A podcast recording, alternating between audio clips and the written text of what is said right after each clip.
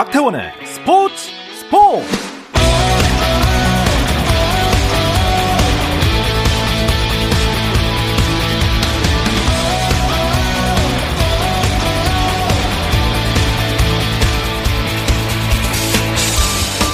스포츠가 있는 저녁 어떠신가요? 아나운서 박태원입니다.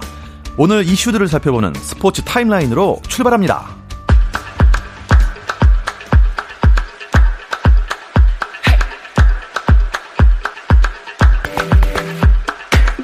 염경엽 전 SK 와이번스 감독이 한국야구위원회 KBO 기술위원장에 선임됐습니다. KBO는 2022 항저우 아시안게임 기술위원장에 염경엽 전 감독을 선임했다며 KBO는 염경엽 기술위원장과 논의해 기술위원회 구성을 완료하고 각 구단 스프링 캠프 시작에 맞춰 선수단 전력 점검에 나설 것이라고 전했습니다. 전반 24분 한 명이 퇴장당한 아스날이 잉글랜드 프로축구 카라바오컵 준결승 1차전에서 리버풀과 0대 0으로 비겼습니다. 이 경기는 리버풀에 코로나19 확진자가 많이 나와 예정보다 일주일 미뤄져 열렸고 2차전은 21일 아스날의 홈 경기로 펼쳐집니다. 메이저리그 노사가 직장 폐쇄 조처 후 42일 만에 만났지만 특별한 진전 없이 1시간 만에 협상 테이블을 접었습니다. AP통신은 MLB 노사는 다음 협상 일정을 확정하지 않았다며 여러 상황을 고려할 때 예정된 2월 17일에 캠프를 시작할 가능성은 작아지고 있다고 우려했습니다. 피겨 스케이팅 신기록 제조기 러시아의 카밀라 발리에바가 또다시 세계 신기록을 작성했습니다. 발리에바는 피겨스케이팅 유럽 선수권 대회 여자 싱글 쇼트 프로그램에서 기술 점수 51.73, 예술 점수 38.72점을 받아 총점 90.45점을 기록했는데요. 지난해 11월 그랑프리 6차 대회에서 자신이 기록한 쇼트 프로그램 세계 기록 87.42점을 3.03점 경신했습니다. 아울러 여자 싱글 최초로 쇼트 프로그램 90점을 돌파한 발리에바는 16일 새벽에 열리는 프리스케이팅에서 다시 한번 세계 신기록 작성에 도전합니다. 장수정이 테니스 메이저 대회인 호주 오픈 여자 단식 본선에 진출했습니다. 세계 랭킹 212위인 장수정은 호주 오픈 테니스 여자 단식 예선 결승에서 스페인의 마사로바를 2대 0으로 이기고 생애 처음으로 메이저 대회 단식 본선에 나가게 됐습니다. 한국 농구연맹이 세상을 떠난 표명일 전 양정고 코치를 추모합니다. KBL 리그에서 13시즌을 뛰며 성실맨으로 많은 사랑을 받은 고 표명일 코치가 지난 12일 지병으로 세상을 떠났는데요. KBL은 고인을 기리기 위해 16일 대구체육관에서 열리는 올스타전 경기 시작에 앞서 추모의 시간을 갖습니다. 스포츠 스포츠에서도 표명일 코치를 추모하며 고인의 명복을 빌겠습니다.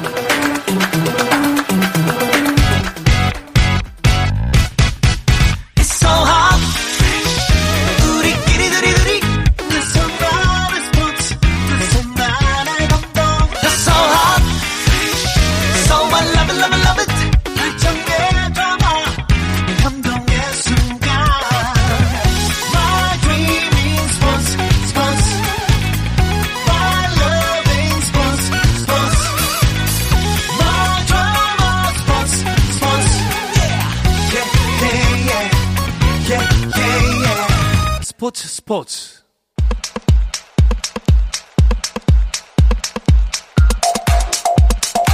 금요일 저녁에 축구 이야기 축구장 가는 길 시작합니다. 스포츠조선 박찬준 기자 또 월간 축구 전문지 포포투의 류청 기자와 함께합니다. 두분 안녕하세요. 안녕하세요. 안녕하세요. 반갑습니다. 어, 류청 기자는 오랜만이네요. 네. 그동안 매우 바쁘셨나요? 매우 바빴고요. 저도 갑자기 이렇게 제가 바쁘게 될지 몰랐습니다. 아 예. 그래도 새해 류청 기자 처음이니까 새해 네. 인사 한번 부탁드릴게요. 네, 새해 복 많이 받으시고 아, 스포츠로 건강한 한 해 되셨으면 좋겠습니다. 야 정말 상투적인데요. 제가 했던 멘트 똑같은 예, 멘트 하신 것 같아요. 예, 그렇습니다. 네. 지난주에. 어, 창피하네요. 네. 괜찮습니다. 아, 두 분 다 일복이 터지셨으니까. 사실 손흥민 선수가 새해 첫날부터 골을 넣으면서 뭔가 희망차게 시작을 했습니다. 근데 2월까지 또 못 나온다는 얘기가 있어요? 맞습니다. 지난 7일이었습니다. 이 손흥민 소속팀 토트넘의 안토니오 콘테 감독 기자회견 중에 손흥민이 첼시전 후 다리 근육의 통 통증을 느꼈다 정밀 검사를 받았는데 아마도 이번 1월 A매치 기간 전에는 훈련하지 못할 것 같다는 아. 소식을 전했습니다. 손흥민 선수 지난 6일에 열렸던 첼시와의 리그컵 준결승 1차전에서 선발 출전해서 79분 정도 뛰었는데 당시에 슈팅을 한 개도 못 날렸거든요. 그 정도로 부진한 모습을 보이면서 어, 몸 상태에 이상이 있는 거 아니야 라는 이야기 있었는데 결국에는 부상인 것으로 전해졌습니다. 어, 부상 정도는 뭐 얼마나 심하길래 2월까지 못 나온대요? 어, 일단 콘테 감독은 2주라고 얘기했는데 현지에서는 5주 정도 쉴 수 있는 게 아니냐라는 관측이 나오고 있거든요. 어... 그래서 아마도 이런 부상이면 햄스트링 부상이 아닌 것인가 라고 예상은 하고 있지만 구단 차원에서는 어디를 얼만큼 다쳤는지에 대해서는 전혀 이야기하고 있지 않습니다. 아, 함구하는 이유가 뭘까요? 뭐 많이 다쳤나? 일단은 뭐 어, 구체적인 부위가 일단은 저희 저희는 모르기 때문에 어느 정도인지는 파악하기 어렵겠지만 어쨌든 뭐 상대 팀에 대한 부분도 있을 수 있고요. 지금 뭐 A 매치 기간도 있기 때문에 게다가 저희가 유청 기자 얘기했지만 햄스트링 햄스트링이라고 저희가 추측할 수 있는 이유 중에 하나가 사실 햄스트링은 회복 시점을 정확히 파악하기가 어렵거든요. 물론 빨리 들어갈 수도 있지만 늦어 이 회복이 너무 급하게 들어갔다가 또 다시 한번 재발이 될 수 있는 부위이기 때문에 네. 아마 최대한 기간을 갖고 하는 게 아닐까라는 생각이 듭니다. 아 그렇군요. 그러면 좀 걱정되는 게 어, 1월에 2월에 그 카타르 월드컵 최종 예선 있지 않습니까? 맞습니다. 지금 7, 8차전이 있는데 네. 아, 이게 모두 원정 경기입니다. 그 1월 27일에 레바논 경기가 있고 예. 2월 1일에 시리아 경기가 있는데 어쨌든 소집은 이제 1월 말에 하게 되잖아요. 네. 어, 지금대로라면 손흥민 선수가 아, 경기에 나오지 않는 이상 어, 콘테 감독의 이야기를 종합해 보면 이번 소집에는 오기 어렵지 않을까라는 아. 예측이 되고 있습니다. 어, 야 손흥민 선수 그렇고요. 음, 우리 국가대표팀 그 대표 공격수들이 좀 몸 상태가 다 안 좋아 보입니다. 맞습니다. 예, 손흥민에 앞서서 최근 좋은 활약을 보였던 황희찬 선수는 지난달에 열렸던 브라이턴과의 경기에서 햄스트링 부상으로 쓰러져서요. 2월에서야 출전이 가능하다는 전망을 받았기 때문에 애초에 이번 명단에는 포함되기 힘들 거라는 얘기 들었고요.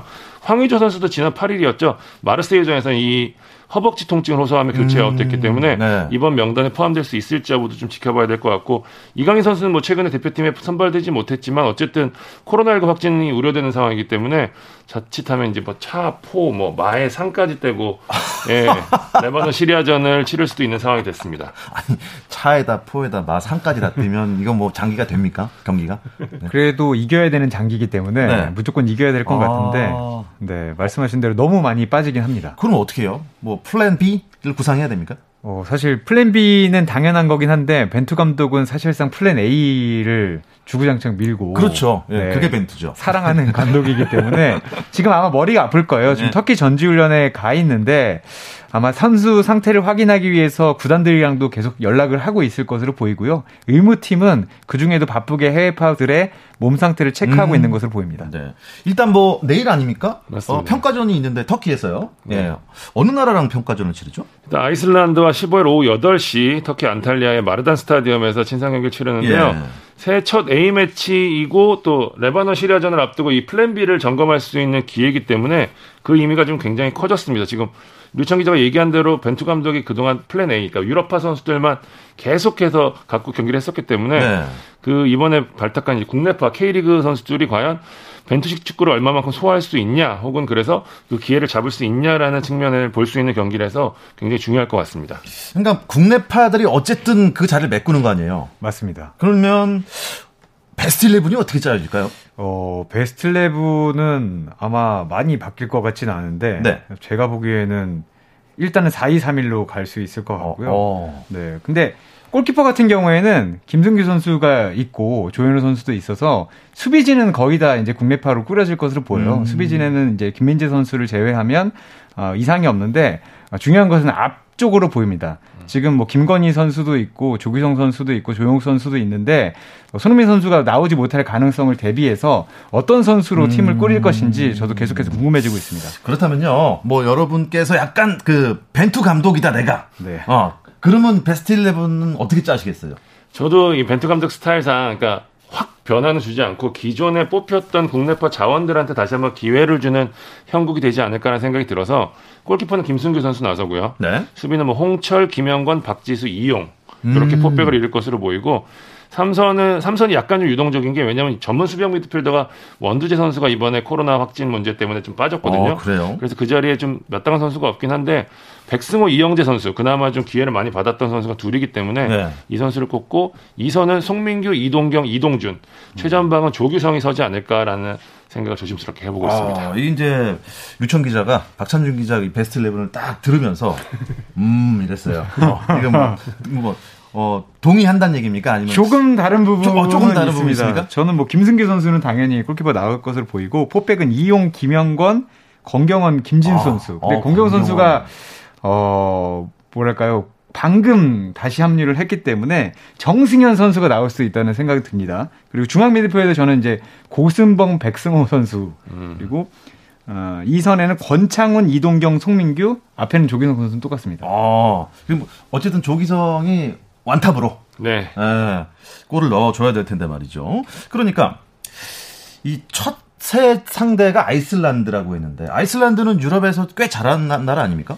아, 아이슬란드는 피파 랭킹이 62위인데 아, 잘했다가 네. 아, 잘했다는 이유는 유로 2016 때 엄청난 돌풍을 일으키면서 아, 아이슬란드의 이 아이스맨들이 상당히 강하구나라는 어, 네. 이야기는 들었지만 그 이후로 세대 교체에 살짝 실패하고 성적이 예전만은 못한 것이 사실입니다. 음. 그래도 유럽에서는 피파 랭킹보다는 그 뛰는 선수들의 기량이 좋다고 봐야 되기 때문에 네. 아, 호적수로 보면 될것 어, 같습니다. 어, 호적수 그리고 다음 주 이 시간쯤 되면 이제 몰도바라는 좀 생소한 나라와 예, 또 평가전을 치를 텐데 몰도바는 사실 잘 모르는 나라예요. 맞습니다. 어, 떤 예. 축구를 합니까? 몰도바 역시 저희가 이제 한 번도 시합을 해본 적이 없는 팀인데요. 몰도바는 피파 랭킹이 아이슬란드보다 훨씬 낮기 때문에 우리가 뭐 상대하진 않았지만 아마 이날은 좀 공격적인 축구를 점검해 보지 않을까라는 좀 생각이 들고요. 일단 21일 오후 8시 같은 장소에서 경기가 치러지도록 예정이 되어 있습니다. 어, 예. 일단 에, 레바논 어, 시리아를 만나기 전에 몰도바 이제 최종 평가전을 치르는데 레바논과 시리아를 다 이겨야 되는 건가요, 지금 상황이? 사실상 둘 팀 중에 한 팀만 이겨도 네. 어, 거의 확정적이라고 아, 볼수 있고요. 예. 사실상 다른 팀들을 보면 지금 벤투 감독이 현재는 어렵지만 6차전까지는 매우 경기를 잘 끝내놨기 때문에 그렇습니다. 아주 계속 패하지만 않는다면 어, 월드컵으로 가는 길은 넓게 열렸다고 보고 아, 있습니다. 예. 뭐 구분응선까지 맞다. 뭐 이렇게 표현들 하시는데요. 걱정이 좀 안 되게 나머지 예선도 좀 잘 치렀으면 좋겠고 그 경기가 끝나고 나면 이 여자 축구 대표팀의 경기가 있다고 들었습니다. 맞습니다. 21일 오후 11시에 그 아시안컵 조별리그 1차전이 펼쳐지는데요. 상대는 베트남입니다. 베트남과 1차전을 치르고 24일에 미얀마와 2차전, 27일에는 숙명 한일전이 3차전으로 아, 치러집니다. 네. 12개국 중에 저희 지난주에도 설명을 드렸지만 5위 안에 들면 호주, 뉴질랜드 여자 월드컵 본선 진출에 나설 수 있기 때문에 조별리그 결과가 상당히 중요할 것 같습니다. 아, 예. 그래도 12개 나라 중에 5위 안에 못 들까요? 어, 일단 8강에만 가, 서 예. 8강만 통과한다면 그렇죠. 아, 모든 게 끝난다고 볼수 아, 있습니다. 맞네요. 8강에서 이기면 그렇죠. 4위 안에 드는 거니까. 맞습니다. 아, 좋습니다. 23세 이하 대표팀 황선홍 호도 새해 첫 훈련을 개시하고 무한 경쟁을 시작했습니다. 그리고 K리그도 2022 시즌 일정을 발표했는데요. 아주 분주합니다. 이 소식 잠시 쉬었다 와서 짚어드리겠습니다. 어, 골이에요, 골이에요! 골을 기록합니다! 오늘 경기 놓쳤다면 KBS 1라디오 스포츠 스포츠 박태훈 아나운서와 함께합니다. 금요일 저녁 축구 이야기 축구장 가는 길 듣고 계십니다. 월간 축구 전문지 포포트의 류청 기자, 스포츠조선의 박찬준 기자와 함께하고 있습니다. 자, 23세 이하 대표팀 그러니까 뭐 아시안 게임과 올림픽에 나설 대표팀인데 황선홍 선수 감독일 때는 이 참 발음이 쉬웠거든요. 네, 황선홍호 하니까 굉장히 어려워졌습니다. 네, 황선홍호 제주에서 훈련을 시작했죠? 네, 10일 이제 서귀포에서 새해 첫 소집에 나섰는데요. 정상빈, 뭐 김민준, 이태석, K리그에서 핫했던 이 젊은 선수들이 모두 지금 소집이 된 상황이고요. 예. 29일까지 훈련을 이어갈 계획입니다. 황선홍호는 올해 6월에 이제 23세 이하 챔피언십 그리고 9월에 항저우 아시안 게임 이 두 굵직한 대회를 앞두고 있거든요. 네. 황선홍 감독 이에 앞서서 전임 감독들이 잘해, 잘해줘서 부담이 되는데 K리그에서 경쟁력을 보인 선수들을 선발했다. 이 선수들이 한국 축구를 잘 이끌어갈 수 있게끔 만드는 게 중요한데 이번 소집으로 스쿼드 윤곽을 잡아가는데 집중하겠다는 뜻을 전했습니다. 정상빈, 김민준 그리고 이태석 선수까지 뽑혔지 않습니까? 네. 이태석 선수가 그분 아들이죠. 네, 이태석 선수가 이을용 전 그 제주 유나이티드 코치의 아들인데 네. 어, 이을용 감독과 아, 아버지만큼 합니까?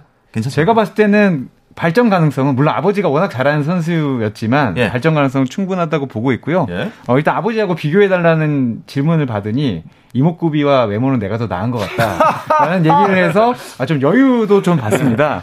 그리고 어, 어쨌든 이을용 감독, 이을용 코치가 이제 그 2002 한일 월드컵 황선홍 감독이 첫 골을 도왔던 맞습니다. 뭐 왼발이지 네. 않았겠습니까? 네.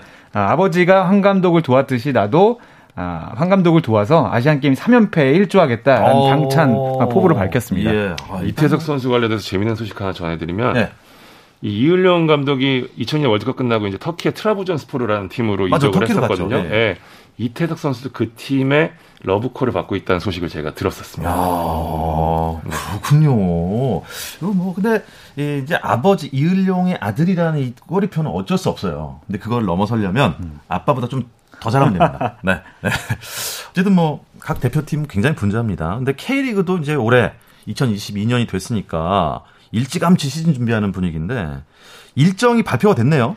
네, 2월 19일에 개막을 하는데요. 어, 이것은 역대 시즌 중에 가장 빨리 개막을 하는 아, 겁니다. 올해는 어쩔 수가 없나 봐요. 야구도 그렇고 축구도 그렇고. 맞습니다. 카타르 월드컵이 11월에 열리기 때문에 네. 그 전에 이제 리그를 끝내야 되고 오히려 조금 더 여유 있게 끝내야 되기 때문에 네. 일정을 상당히 빠듯하게 진행해야 하고 그래서 결과적으로 2월 19일에 야, 개막하는 강수를 뒀습니다. 2월 19일이라면은 뭐 지금 한 달하고 닷새 정도 남은 거잖아요. 어, 진짜 이거 엄청 좀 바트다? 이런 느낌이 듭니다. 맞습니다. 그래서 지금 많은 팀들이 전지훈련을 하고 있는데 예전 같으면 지금 1차 전지훈련으로 조금 여유 있게 진행하고 있어야 되는데 이제 바로 2차 전지훈련을 가서 실전을 해야 하기 때문에 상당히 바쁘게 움직이고 있습니다.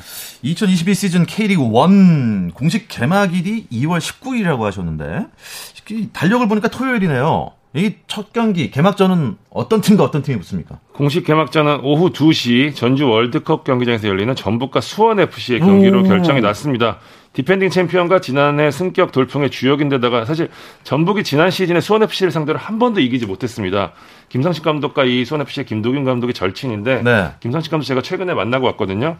수원 FC 올해 첫 번째 목표 중에 하나는 수원 FC 잡는 거라고 했는데 아. 첫 경기부터 기회가 좀 온 상황이거든요. 여기에 또 이승우가 올 시즌 수원FC 유니폼을 입었잖아요.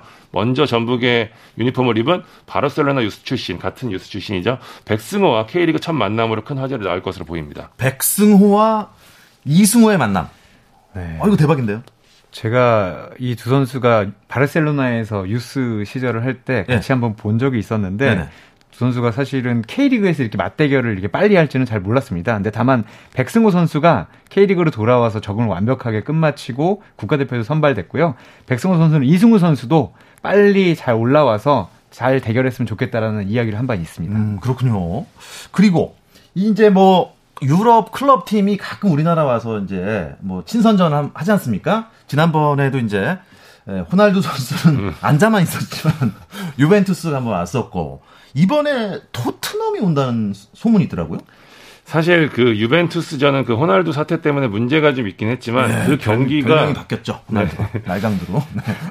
그 경기가 유럽 팀들이 한국 시장을 바라보는 시각을 완전히 다른 경 바, 바꾼 경기라고 제가 얘기를 많이 들었거든요. 어, 왜냐하면 어, 그 경기에 정말 많은 팬들이 꽉 차서 객단가도 어마어마하게 했던 예. 많은 수익을 만들었던 경기였기 때문에 어, 유럽 팀들이 아, 이제 중국이나 일본 안 가고 한국 가도 되는 거 아니야라는 지금 시선을 굉장히 많이 보냈다고 하더라고요. 그러면서 또 요 틈에 맞춰서 토트넘을 한 스트리밍 서비스 회사가 지금 추, 방안을 추진하는 지금 계획인데요. 이러면서 K리그 올스타와 토트넘의 경기도 추진하고 있다는 소식이 전해졌는데 일단 연맹에 문의한 결과 K리그 올스타와 토트넘의 친선 경기를 제안받은 것은 맞고요. 네. 근데 검토 중이긴 하지만 결정된 것은 없다라는 아... 이야기를 전하고 있습니다.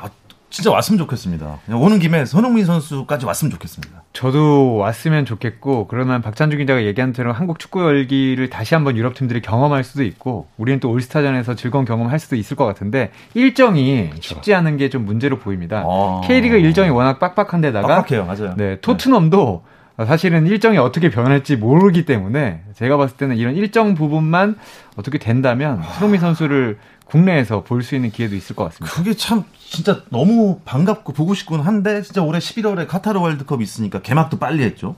토트넘도 어떻게 될지 모르겠고 또, 또 부상도 빨리 복귀를 해야 뭐, 되고 지금 예, 코로나도 있고요. 코로나도 네. 있고 네. 아 그래도 개인적으로 꼭 우리나라에서 K리그 선수들과 토트넘의 경기 꼭 열렸으면 좋겠습니다. 이걸 꼭 관계자가 들으셨으면 좋겠습니다. 네.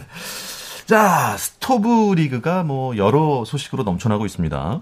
이적 오피셜은 어떻습니까? 마무리가 돼가나요? 일단 뭐 전북발 오피셜이 처음으로 나왔습니다. 수비형 미드필드 두 명을 더했는데 대전에서 뛰던 박진섭 선수 그리고 대구에서 뛰던 맹성호 선수 영입을 발표했고요. 골키퍼 이범수 선수 영입도 오늘 발표를 했습니다. 네. 성남은 전북에서 뛰다 FA가 된 수비수 김민혁 영입을 확정했고요. 수원FC는 신태용 감독의 아들인 신재원 그리고 올림픽 대표 출신의 골키퍼 이범영 영입을 발표했습니다. 강원은 서울에서 골키퍼 유상훈과 김원균 선수 영입을 발표를 했고요. 저는 과거 팀의 에이스로 활약했던 사리치를 다시 한번 데리고 왔습니다. 제주는 대전과 마트레이드 통해서 김동준, 이지소를 영입했고요. 네. 서울은 호주 출신의 벤 할로란, 대구는 베테랑 공격수 이근호 완전 영입을 발표했습니다. 아, 대구에서 이근호 선수를 영입을 했다는 건 이근호 선수가 아직 은퇴를 안 한다는 얘기죠. 사실 시즌 끝나고 이근호 선수하고 FA컵 우승을 하면 한번 만나기로 했었는데 FA컵 우승을 하지 못했고 어. 어, 그 뒤로 바로 그 지도자 교육에 들어갔기 때문에 네. 상당히 좀 연락이 늦어졌습니다. 그리고 자신도 그게 끝나고 이제 새해부터 아, 은퇴를 할지 아니면 음. 새로운 팀을 찾을지 고민해 보겠다고 했는데 아마도 대구가 빠르게 오퍼를 했고 이근호 선수도 아직은 1년 더 뛸수 음. 있다는 생각이 들어서 어, 이근호 선수 표현대로 보너스 같은 1년을 아. 다시 부여받았습니다. 야 베테랑 그리고 노장 이런 딱지가 벌써 이근호 선수한테 붙을 정도로 아, 세월이 진짜 빠릅니다. 네. 또 어떤 이슈들이 있었나요? 이부 리그 팀들의 움직임, 움직임도 아, 분주한데요. 네. 대전 뭐 영플레이어 상을 수상했던 김인균 선수를 비롯해서 트레이드를 통해서 이창근, 권한진, 김용 선수 영입했고요. 안양은 경남의 에이스 백성동을 데려왔고 폭풍 영입을 이어가고 있는 이랜드는 쯔바사, 최강훈, 배재우 선수를 데려오고 부산도 뭐 강윤구, 김찬, 박세직 이런 선수들을 더했습니다. 아, 이 이랜드가 이 정도로 영입 경쟁을 펼치는 건 어, 언젠가는 K리그 1으로 올라오겠다. 약간 이런 의지가 보이는 것 같아요. 예, 맞습니다. 예, 올해가 정종용 감독 마지막 해거든요. 예. 그렇기 때문에 여기서 한번 승부를 보겠다는 생각에 음. 거의 스쿼드를 갈아엎다시피 하면서 아. 지금 겨울 이적 시장을 보내고 있습니다. 자, K리그 2에서는 이랜드의 움직임을 좀 올해 유심히 쳐다봐야겠습니다. 어쨌든 뭐 이적 시장의 중심에는 진짜 제주가 핫해요. 제주가 진짜 다 빨아들이고 있는 것 같습니다. 아, 제주가 말씀하신 대로 이적 시장 중심에 서 있고 뭐 제주가 계속해서 투자를 적게 하는 팀은 아니었지만 사실은 울산 혹은 전북이 주도하던 이적 시장을 제주가 지금 주도하고 있고 그 때문에 저도 제주의 이제 대표 남길 감독을 만나고 왔는데 네. 아 겸손한 속에서도 네. 언젠가 우승을 한다면 더 빨리 하는 게 좋지 않겠냐 어. 이런 자신감을 어. 내비치고 있습니다. 그러면 이제 전북과 울산의 양강 체제가 이제 3강 체제가 혹시 될 수 있는 겁니까? 제가 최근에 전북에 이제 취재를 갔다 왔는데 선수들과 감독님을 뵙고 왔을 때 첫 번째 했던 팀 거론했던 팀이 울산보다는 제주였어요. 그러니까 제주의 전력 보강이 상당히 눈에 띈다. 음. 이 팀이 어느 정도 해주냐에 따라서 우승 경쟁이 말씀하신 대로 지금까지 양강이 아니라 이제 3강 체제 뭐 더 나아가서 김천 상무도 굉장히 전력이 좋기 때문에 네. 4강 체제도 될 수 있다는 어... 이야기를 전했는데 일단 말씀해 주신 대로 전력상으로는 지금 일단 전북 울산 못지않은 전력을 구축한 건 분명해 보이고요. 남길 감독도 또 미디어 캠프 기자회견에서 우리가 부족한 점을 잘 채워 나가면 전북 울산 양강 구도를 들어갈 수 있는 부분을 만들 수 있지 않을까라는 음... 조심스러우면서도 또 해보겠다는 의지까지 드러낸 멘트를 던졌습니다. 좋습니다. 남길 감독은 뭐 언젠가 우승을 할 거면 조금 땡길 수도 있다 이렇게 말씀했다고 하니 혹시 그럼 지금 빨아들이고 있는 선수 외에도 또 영입 계획이 있을까요 혹시? 그 외국인 윙포드를 데려왔다고 왔고 이제 곧그 팀에 합류할 거라는 얘기는 했고요. 외국인이 아, 네. 사실 중앙 수비수를 보강하고 싶은데 이 부분들은 워낙 중앙 수비수가 귀하고 비싸기 때문에 네. 의지는 갖고 있어서 아마 마지막까지 좀 지켜봐야 될 것 같습니다. 자 이제 이 축구를 만약에 이제 자녀를 시키실 분이 계시다면 아 장신 중앙 수비수를 키우시는 것도 아주 좋은 방법인 것 같아요. 너무 부족하죠. 맞습니다. 예. 제 아들이 한다면 약간 좀 근접하지 않을까 싶긴 한데. 예. 아 굉장히 장신이신데. 맞습니다. 예. 네. 그러면 이제 아들이 쭉쭉 자라서 축구를 한다 그러면 중앙 수비수 어떻습니까? 아, 요새 한, 현대 축구에서 중앙 수비수가 워낙 중요하기 때문에 네. 예전처럼 이제 키만 크다고 해서 또 되는 게 아니거든요. 또 빌드업을 또 센터백부터 출발을 하잖아요. 그렇습니다. 그래도 발밑도 좀 잘해야 되기 때문에 네. 예, 잘할 수 있을까 싶은 생각이 들어서 예, 안 시키는 걸로 하겠습니다. 갑자기요? 갑자기 전환하시는데 네. 그 김민재 선수도 그 대표적인 중앙 수비자잖아요. 맞습니다. 김민재 선수는 뭐 높이와 힘 그리고 심지어 속도까지 지녔기 때문에 그렇습니다. 중앙 수비수가 진야의 모든 것을 지니고 있고 그래서 어, 가격도 비싸고 아, 주 예. 관심도 많이 근데 축구가 많이 변했습니다. 예전에는 뭐 센터포드, 예, 구, 공격수, 뭐 야생마, 김주성 이런 선수들이 돋보였었는데 야, 이 수비수가 중요해지는 그런 현대 축구가 됐습니다. 어, K리그 2 이랜드 말씀을 좀 해주셨는데 혹시 뭐 제주나 이랜드처럼 행보가 돋보이는 다른 팀이 있을까요? 뭐 말, 아까 말했듯이 안양도 상당히 전력 보강을 해두르, 서두르고 있고 경남도 이제 설기현 감독이 1년 재계약을 했는데 지난 2년과는 다르게 현실적인 스쿼드를 꾸리겠다라고 음. 해서 여기도 스쿼드의 아, 개편 폭이 좀 큰 편입니다. 오. 같은 맥락에서 어, 이번에 K리그 2에 합류한다고 저희 김포 가는 길에 보니까 김포 FC가 이제 음. 플래카드를 막 걸어놨더라고요. 어. 김포 FC 선수 수급은 어떨 것 같습니까? 사실 예산상의 문제 때문에 특급 선수 영입은 쉽지 않아요. 김포가 이번에 뭐 큰 예산을 갖고 있는 건 아니기 때문에 하지만 어쨌든 뭐 양주나 뭐 박준희, 나성훈, 한정우, 뭐 K리그 1이나 2를 경험했던 선수들이 대거 들어왔고요. 외국인 선수 중에는 제2의 가가와 신지라고 불렸던 마루오카 선수가 있습니다. 어, 도르트문트에서 예. 뛰었던 선수인데요. 네. 이 선수가 아시아 쿼터로 영입이 좀 확정이 됐거든요.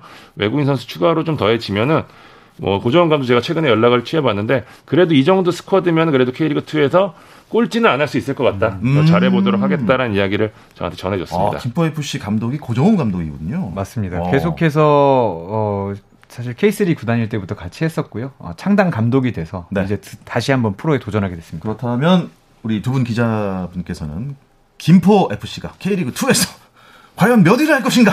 이번 시즌 예측. 왜 웃으시죠? 정말 상당히 어려운 질문이라서 네. 네. 저도 꼴찌는 안 할 것 같습니다. 아 예. 네. 그럼 꼴찌 누가 합니까? 아 그것은 없습니다. 예. 아, 이 미소의 의미는 뭔지 모르겠습니다만, 네. 박찬준 기자는 어떻게 생각하세요? 아, 류청 기자의 대답을 끝으로 제가 피하려고 했는데. 네.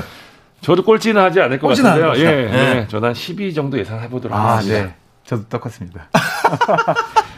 12. 어, 이 방송을 고정훈 감독이 안 들으셨으면 하는 바람이 있습니다. 아, 본인은 뭐 5위 안쪽으로도 예상할 수 있, 을 거잖아요. 아, 그렇진 않을 아, 거라고 생각합니다. 네. 아, 신생팀은 좀 어렵습니까? 네, 네. 자, 한 6, 7, 뭐 높은 순위라고 한다면 그 정도 예상하실 아, 것 같고요. 예. 네, 꼴찌가 아니라고 예상해 준 것만으로 저는 고맙다는 전화가 오지 않을까라는 생각이 듭니다. 예, 알겠습니다. 네. 이야기를 끝으로 금요일 저녁 축구 이야기 축구장 가는 길은 마치겠습니다. 스포츠조선의 박찬준 기자, 월간 축구 전문지 포포트의 류청 기자 두 분 고맙습니다. 감사합니다. 감사합니다. 주말 스포츠 스포츠는 저녁 9시 20분부터 함께 하실 수 있고요. 저는 월요일 저녁 8시 30분에 다시 돌아오겠습니다. 아나운서 박태원이었습니다. 스포츠 스포츠